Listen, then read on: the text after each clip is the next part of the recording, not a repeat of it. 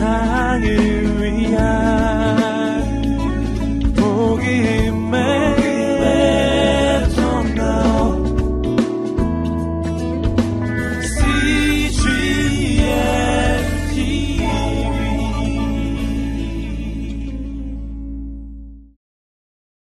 텍사스의 베일러라는 대학에서 약 1,700명을 대상으로 설문조사를 했다고 합니다.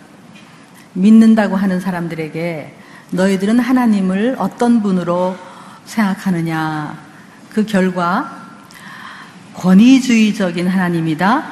그리고 비판적인 크리티칼한 하나님이다가 56%였습니다. 그리고 계시기는 계시지만 나의 고통과 삶에는 관여하지 않으시는 어, 마치 distant father 멀리 있는 그냥 존재하는 하나님이 16%라고 했습니다. 그리고 자비로운 하나님이 23% 정도 되었다고 합니다.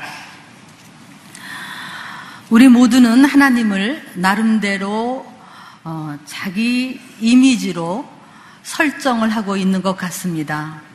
때로는 하나님을 왜곡되게 인식을 하고 있는 것 같습니다. 그래서 자기가 믿는 하나님대로 종교를 만듭니다. 때로는 가혹하고 무섭고 벌 주는 절대 군주 같은 신을 만들어서 어, 유일신으로 섬기는 종교도 있습니다. 때로는 권선징악을 만들어서 그 교리대로 또 하나의 종교를 만들고 있습니다. 그러나 오늘 읽은 본문 말씀처럼 감사하게도 우리 모두 하나님을 잘 몰랐고 왜곡되게 알고 있었는데 예수님이 이 땅에 오셔서 하나님이 어떤 분이신가를 남김없이 보여주셨습니다.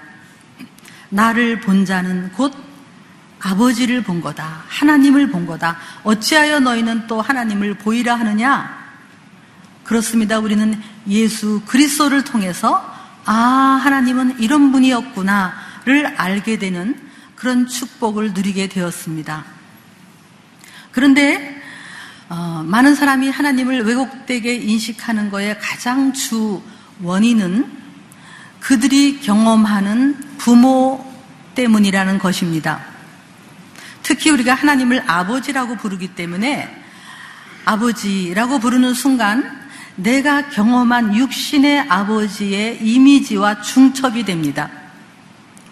그래서 왠지 하나님도 내 아버지 같은 분이구나 라고 어, 오해를 하게 된다는 것입니다. 여러분은 어떤 하나님을 자녀에게 전달하고 계십니까? 우리 자녀는 나를 통해 어떤 하나님을 느끼고 어떤 하나님을 경험하고 있을까요? 오래전에 어떤 학생이, 여학생이 저한테 전화가 왔습니다. 밤 11시쯤 된 시간에. 그래서 제가 어, 좀 귀찮아서 전화를 받았는데 이렇게 말하는 것이었어요. 교수님, 하나님은 도대체 어떤 분이신가요? 어디선가 하나님은 사랑이시라고 전하시는 것을 제가 들었는데 그 이후 아무리 하나님의 사랑을 느끼려고 해도 도무지 느껴지지 않습니다. 제가 여러 가지를 물었어요. 그랬더니 놀랍게도 그 아버님은 목사님이시고 그런데 그 아버지는 무서운 아버지였어요. 이 딸은 하나님의 사랑을 한 번만이라도 느끼게 해주세요. 제가 전화해도 되고 우리 기도하자. 이렇게 했어요. 하나님, 당신 딸이 지금 하나님을 찾고 있습니다. 오셔서 안아주시고, 사랑하는 딸아, 내가 너를 사랑한다라고 말씀해 주시고, 그 사랑을 느낄 수 있도록 도와주세요. 라고 기도하고 끊었지만, 막 우는 소리가 들렸어요. 내 자녀는 나를 통해 어떤 하나님을 느끼고 있을까요? 그래서 오늘 크게 하나님의 성품을 우리 자녀에게 전달해야 되는데 가장 큰 두 성품을 한번 생각해 보고자 합니다. 첫째가 하나님의 사랑, 은혜입니다. 우리는 자녀에게 은혜를 전달해야 되고 하나님의 사랑을 전달해야 됩니다. 그런데 하나님의 사랑은 다른 사랑하고는 좀 다릅니다. 하나님의 사랑은 흔히 우리들이 말하는 조건 없는 사랑이라고 합니다. 우리 한번 같이 해볼까요? 조건 없는 사랑. 네, 그게 은혜라고 하죠. 우리 로마서 5장 6절부터 8절까지를 같이 한번 묵상해 보기를 원합니다. 우리 한번 같이 읽어볼까요? 시작. 우리가 아직 연약할 때 그리스도께서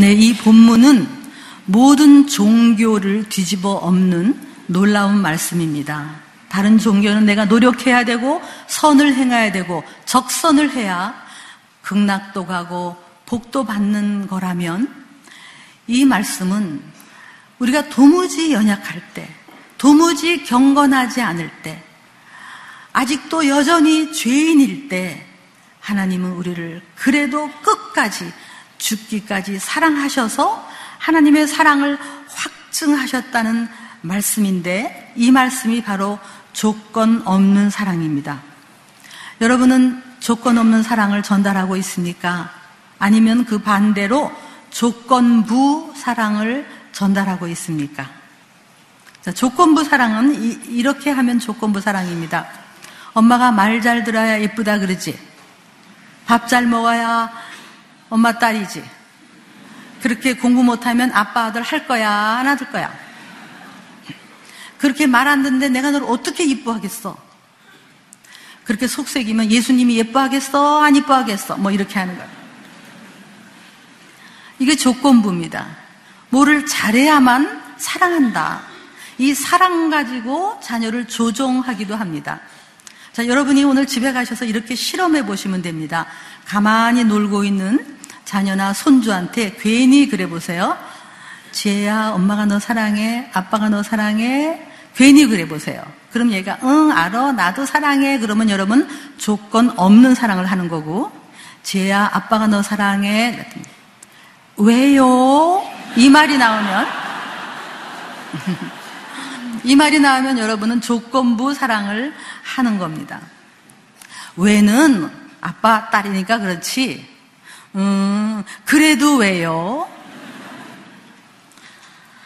우리는 나도 모르게 네가 뭐를 잘해야만 사랑한다는 조건부 사랑을 전하고 있기 때문에 하나님을 왜곡되게 전하는 것입니다. 여러분, 하나님은 정말로 우리가 자격이 없는데도 여전히 사랑하셨습니다. 오늘 우리 성만찬을 했는데요. 사실 어떤 경우에는 성만찬에서 내가 아주 의인이어서 성만찬을 받을 수 있는 그런 어, 교리를 가르치기도 해요. 그러나 예수님이 성만찬을 행하실 때, 처음으로 행하실 때, 거기에 가론 유다도 있었습니다. 아십니까? 가론 유다 예수님을 배반하려고 반항하는 너는 먹지 마라. 이렇게 하지 않으셨습니다. 그 거역하는 가론 유다에게도 성만찬을 먹이면서 지금이라도 이 사랑으로 돌아와라. 지금이라도 네가 돌이켜라. 라고 부르시는 하나님의 사랑. 이것이 바로 조건 없는 사랑입니다. 그래서 우리가 이것을 좀 실천을 해야 됩니다. 예를 들면 이렇게 하시면 됩니다. 특히 성적이 떨어졌을 때 하시면 아주 효과적입니다. 떨어졌을 때, 어이구, 성적이 떨어졌어. 그런데 아빠가 너를 사랑하는 것은 공부를 잘해서만이 아니라 잘하던 못하던 우린 널 사랑해. 아빠, 근데 내 친구는 1등 했어요. 어이구, 그래서 부러웠어? 1등 한 아들 10명 데리고 와봐. 너하고 바꾸나. 이렇게 전달해야 됩니다. 여러분, 전달, 전달해야 됩니다. 자, 비싼 컵을 깨뜨렸을 때 달려가서, 안 다쳤니? 안 다쳤니? 괜찮다. 크리스탈 컵보다 우리 딸이 훨씬 소중하다. 이렇게 하셔야 됩니다. 5만 원을 잃어버리고 왔을 때, 어이구, 어디서 잃어버렸어? 속상하지? 그런데 5만 원하고 너하고 못 바꾼다. 이렇게 하셔야 됩니다. 사업에서 실패했을 때, 여러분 자녀에게 실패는 배우는 과정이다. 돈 1억 하고 너하고 못 바꾼다. 이렇게 하셔야 됩니다. 어떤 글을 읽었는데 아들이 아빠가 새로 뽑은 자동차를 몰래 몰고 나가서 팍 긁었대요. 옆에서 소리 소리를 지르는데 급해서 보험 소리를 꺼냈대요.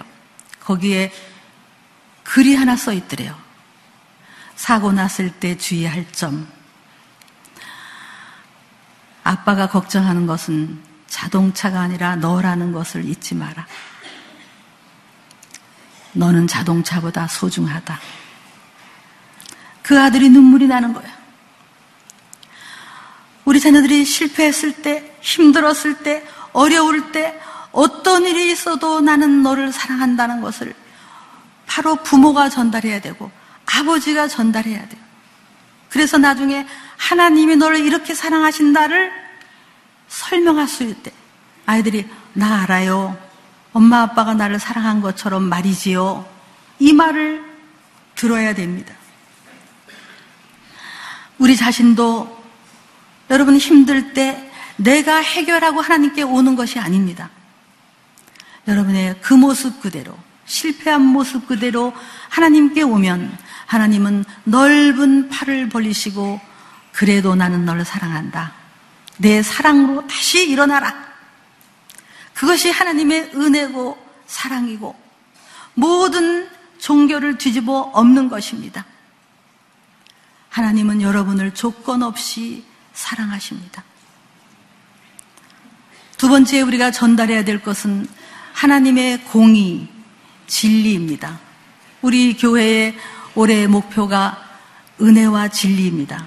첫 번째 은혜, 하나님의 사랑이지만 진리가 없는 은혜는 은혜가 아닙니다. 그래서 우리는 자녀에게 진리와 공의를 전달해야 됩니다. 그래서 여러분 사랑만 주면 안 됩니다. 아이에게 진리를 어려서부터 가르쳐야 됩니다. 하나님의 말씀을 가르쳐야 됩니다. 영어 공부보다 조기 교육보다 하나님의 진리를 먼저 넣어줘야 됩니다. 훈계해야 됩니다. 잘못됐을 때는 잘못했다고 이야기해 주어야 됩니다. 어린 자녀를 두신 부모님 여러분, 자녀에게 사랑만 주면 안 됩니다. 안 되는 건 안 된다고 하고 옳은 길로 가도록 이끌어가는 이 진리를 전하지 않으면 사랑도 사랑이 아닙니다. 그런데 우리 자녀가 10대만 되면, 청소년이 되면, 이제는 우리의 말과 혀를 믿지 않습니다. 우리의 삶을 봅니다. 우리가 진리로 살고 있지 않을 때, 우리가 전하는 복음도 헛것이 됩니다. 여러분은 진리로 살고 있습니까? 애들에게 진리로 본을 보이고 있습니까? 불의한 돈, 부정한 돈과 부귀를 아이들에게 유산으로 남기지 마십시오. 어쩌면 자녀들은 그 돈보다도 아빠가 길에서 청소를 하던 어떤 일을 하던 의롭게 살고 진리로 살고 바르게 사는 모습을 보이는 것이 최대의 사랑일 수 있습니다. 여러분 지금 구원파 때문에 우리들이 많이 힘들어하고 있습니다. 여러분 구원파의 교리가 뭔지 아십니까? 예수 믿고 구원 받았다는 거예요. 구원 받았으니 이제는 더 이상 회개하지 않아도 되고 그냥 뭐 기도도 별로 안 해도 되고 너는 구원 받았다 이거예요. 그러니까 그냥 살아도 된다. 얼마나 편합니까? 그러나 그들은 진리로 사는 그런 모습을 보이지 않기 때문에 저렇게 온 나라를 힘들게 고통에 몰아넣는 것입니다. 여러분은 어떤 아버지입니까? 아이들 앞에 진리를 보여주고 있습니까? 삶으로 보여주고 있습니까? 청소년들이 이런 말을 합니다. 우리 아빠는 돈에 대해 너무나 인색하고 돈을 사랑합니다. 우리 아빠는 거짓말을 합니다. 정직하지 않습니다. 우리 아빠는 야한 동영상을 보고 있습니다. 성적으로 순결하지 않습니다. 자녀들이 알고 있습니다. 우리 아빠는 엄마를 무시하고 마구 대합니다. 우리 아빠는 늘 우리를 지적하고 비난하고 지적하고 그리고 때로는 폭력을 행합니다. 그런데 그 아빠가 교회 장로님입니다. 그 아빠가 교회 안수 집사입니다. 그 아빠가 교회에서 봉사를 합니다. 나는 그 아빠가 믿는 하나님 믿지 않겠습니다. 제가 심한 말을 들었어요. 어떤 청소년이 제가 복음을 얘기하니까 우리 아빠가 가는 천국이라면 저는 가지 않겠습니다. 그들이 왜 분노할까요? 우리의 삶이, 우리의 삶이 여전히 우리는 변하지 않습니다. 교회를 다니면서도 하나도 변하지 않습니다. 1년 12달 다녀도 어제나 오늘이나 영원토록 변하지 않습니다. 우리의 믿음이 뭘까요? 변하지 않는 믿음이 과연 무엇일까요? 언제부턴가 우리 교회들이 회개를 얘기하지 않습니다. 돌이킴을 얘기하지 않습니다. 그냥 예수 믿고 천국 갔다는 것만 얘기하지 우리들이 돌이키고 회개하고 이제는 좀 옛날의 삶에서 변하는 모습을 보이지 않습니다. 어쩌면 우리 그리스도인들이 바로 살기만 했다면 우리나라가 이렇게 가지는 않을 거예요. 여러분 자녀는 보고 있습니다. 엄마 아버지를 보고 있습니다. 서로 싸우고 갈등하고 그러면서 교회 와가지고 예배 드리는 엄마 아빠를 보고 있습니다. 여러분은 어떤 진리를 자녀에게 전달하고 있습니까? 물론 우리는 완전하지 않습니다. 그러나 적어도 우리들이 진실함을 보이고 만약에 뒤늦게 예수님을 믿었다면 여러분 자녀에게 가서 차라리 미안하다는 말을 하십시오. 미안하다는 말을 좀 해보십시오. 어떤 나이 많은 장로님이 예수님을 정말로 믿고 그리고 돌이키고 회개하고 이 말씀을 들었습니다. 자녀들에게 사랑한다는 말을 하신 적이 없습니다. 옛날 유교적으로 사랑한다는 말을 하지 않았고 무섭고 야단치는 아버지였습니다. 아들은 이미 장가를 갔습니다. 그러나 이 아버지는 결단을 했습니다. 회개는 행동이 따라야 되기 때문에 장가간 아들에게 전화를 했습니다. 아버지 전화 왜 하셨어요? 어, 다른 게 아니라 왜, 왜 전화하셨어요? 아니, 글쎄 말이야. 다른 게 아니라 말이야. 사실은 내가 너를 사랑한다고. 뭐라 그러셨어요, 아버지?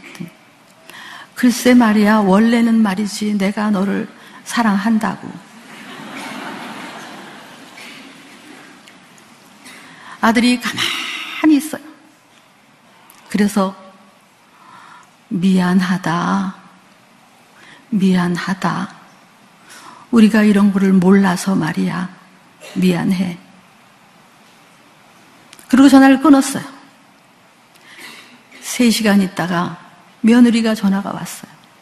아버님, 제 남편한테 뭐라고 하셨기에 저렇게 방에 들어가서 한 시간을 울고 있습니까? 뭐라고 하셨어요?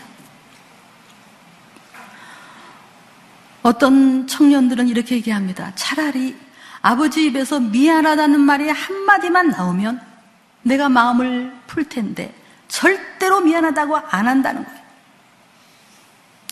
여러분, 우리는 자녀들한테 미안한 게 많습니다. 사랑을 표현하지 못했고, 올바른 사랑을 전하지 못했고, 우리들이 본의, 본된 모습을, 모델을 보이지 못했던 거, 우리는 너무나 미안합니다.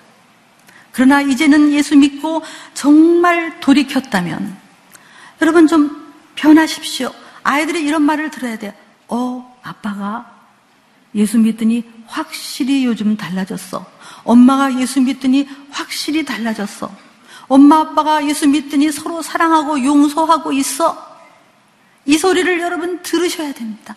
안 들으면 어쩌면 우리의 믿음은 가짜일지 모릅니다. 변화된 모습을 보이셔야 됩니다. 어떤 의미로든. 제가 미국에 어떤 조그만 이민교회를 갔습니다. 앞에 장로님, 권사님, 수석 장로님이래요. 앉아 계셨어요. 근데 나중에 그 권사님이 저를 찾아오셨습니다. 자기들이 15년 동안 집에서 아무 말도 안 하고 각자 밥 먹고 각자 테레비 보고 서로 냉정하게 사셨대요. 그리고 주일날만 옷 잘 차려입고 교회 와서 예배를 드리고 다시 가는 순간 각방 쓰고 아이들 둘이 있는데 전부 하나님 안 믿고 그리고 집에 돌아오지도 않고 결혼도 안 하고 분노하며 살고 있대. 그런데 성령님이 그 권사님의 마음을 타취하셨어요. 집에 가셔서 남편 방에 들어갔어요. 침대 밑에 무릎을 꿇었어요. 여보, 내가 잘못했어. 내가 교만하고 당신을 거부하고 무시하고 내가 정말 잘못했으니 나를 용서하십시오.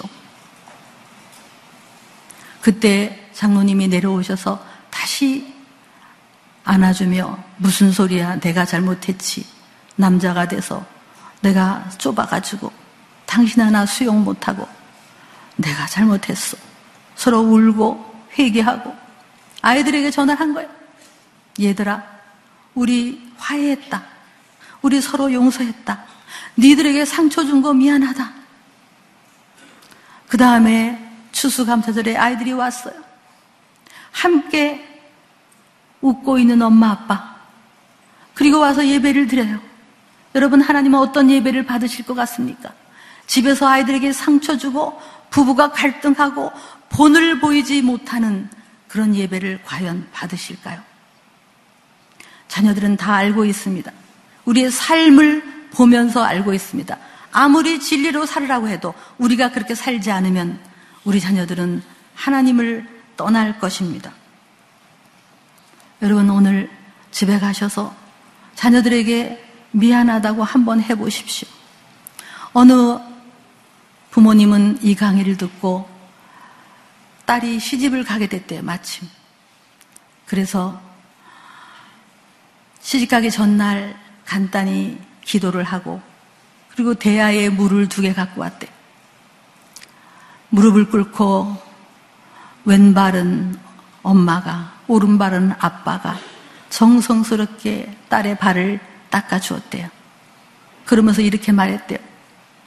엄마 아빠가 네 마음을 아프게 한 거, 상처 준 거 있으면 용서해라. 그리고 떠나라. 마음껏 떠나거라. 아이도 울고 엄마 아빠도 울고 아이들이 그 다음에 아이가 밝은 모습으로 그 다음 신부가 되어 떠났다고 합니다.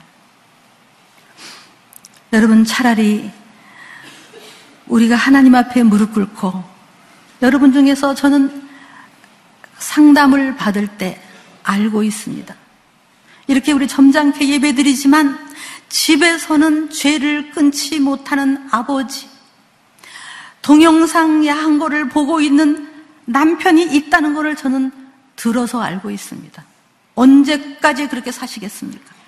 하나님은 죄를 보시는 분이 아니십니다. 죄와 빛이 함께 거할 수 없습니다. 그러나 내 힘으로는 안 된다면 차라리 여러분 무릎을 꿇고 하나님 나를 도와주세요. 하나님 내가 옳은 아빠가 될 수 있도록 우리 자녀에게 상처 준 거 회복될 수 있도록 하나님 나를 도와주세요. 여러분이 무릎을 꿇으면 은혜의 하나님은 여러분을 안으시고 도와주실 것을 분명히 믿습니다. 이제는 우리가 바로 살아야 될 때입니다. 사랑과 공의, 이 밸런스가 필요합니다. 엘리 제사장이라는 구약의 제사장이 있습니다. 그 제사장은 자녀가 저주를 자청하되 금하지 않았습니다. 그래서 그 집이 폐가 망신을 할 때 하나님이 얘기합니다. 네 아들들이 저주를 자청하되 금하지 않은 그 죄로 인하여 너희 집은 망한다. 그리고 너희가 나보다 네 아들을 더 귀하게 여겼다. 어쩌면 우리는 하나님보다 자녀를 우상으로 삼고 있을지도 모릅니다. 우리 자녀에게 조건 없는 사랑을 마음껏 전달해야 됩니다. 전달. 표현하셔야 됩니다. 우리들이 꼭, 꼭, 꼭 말해야 하나, 뭐, 말해야 합니다. 말 안 하면 모르나, 모릅니다. 자, 우리 한번 어, 연습하겠습니다. 저를 따라해 보겠습니다. 사랑한다. 소중하다. 잘 될 거다. 길게 봐라. 너만 보면 행복하다. 자랑스럽다. 든든하다. 사랑한다. 좀 표현 좀 하십시오. 그리고 우리들이 먼저 이제 회개한 모습을 보여야 됩니다. 여러분, 삶의 우선순위를 좀 바꾸십시오. 아직도 그 돈을 그렇게 거머줘서 뭐 하시겠습니까? 우리는 정말 오늘을 모르고 내일을 모릅니다. 내일 우리 천국 갈지, 오늘 인생이 끝날지 모릅니다. 돈을 사랑하지 마십시오. 돈을 자녀에게 넘기지 마십시오. 오히려 회개한 모습, 변화된 모습, 진리의 모습, 하나님의 공의를 전해서 하나님의 사랑과 공의를 느껴서 우리 자녀들이 하나님에 대한 오해를 벗고 우리가 믿는 하나님께 돌아올 수 있도록 여러분 자녀와의 관계를 속히 회복하시기 바랍니다. 잠깐 기도하겠습니다.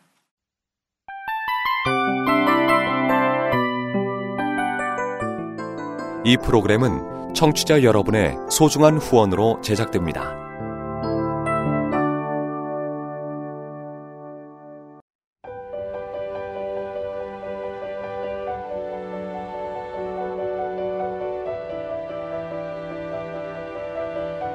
세상에는 수많은 교회들이 있지만 더 깊이 있는 말씀 강해를 찾기 위해 크기로만 교회를 선정하지 않습니다. 보다 좋은 영적 콘텐츠를 더 많이 나누기 위해 방송비를 받지 않습니다. 1년 365일 복음만 전하고 싶어서 우리는 광고를 하지 않습니다. 온누리의 복음을 땅끝까지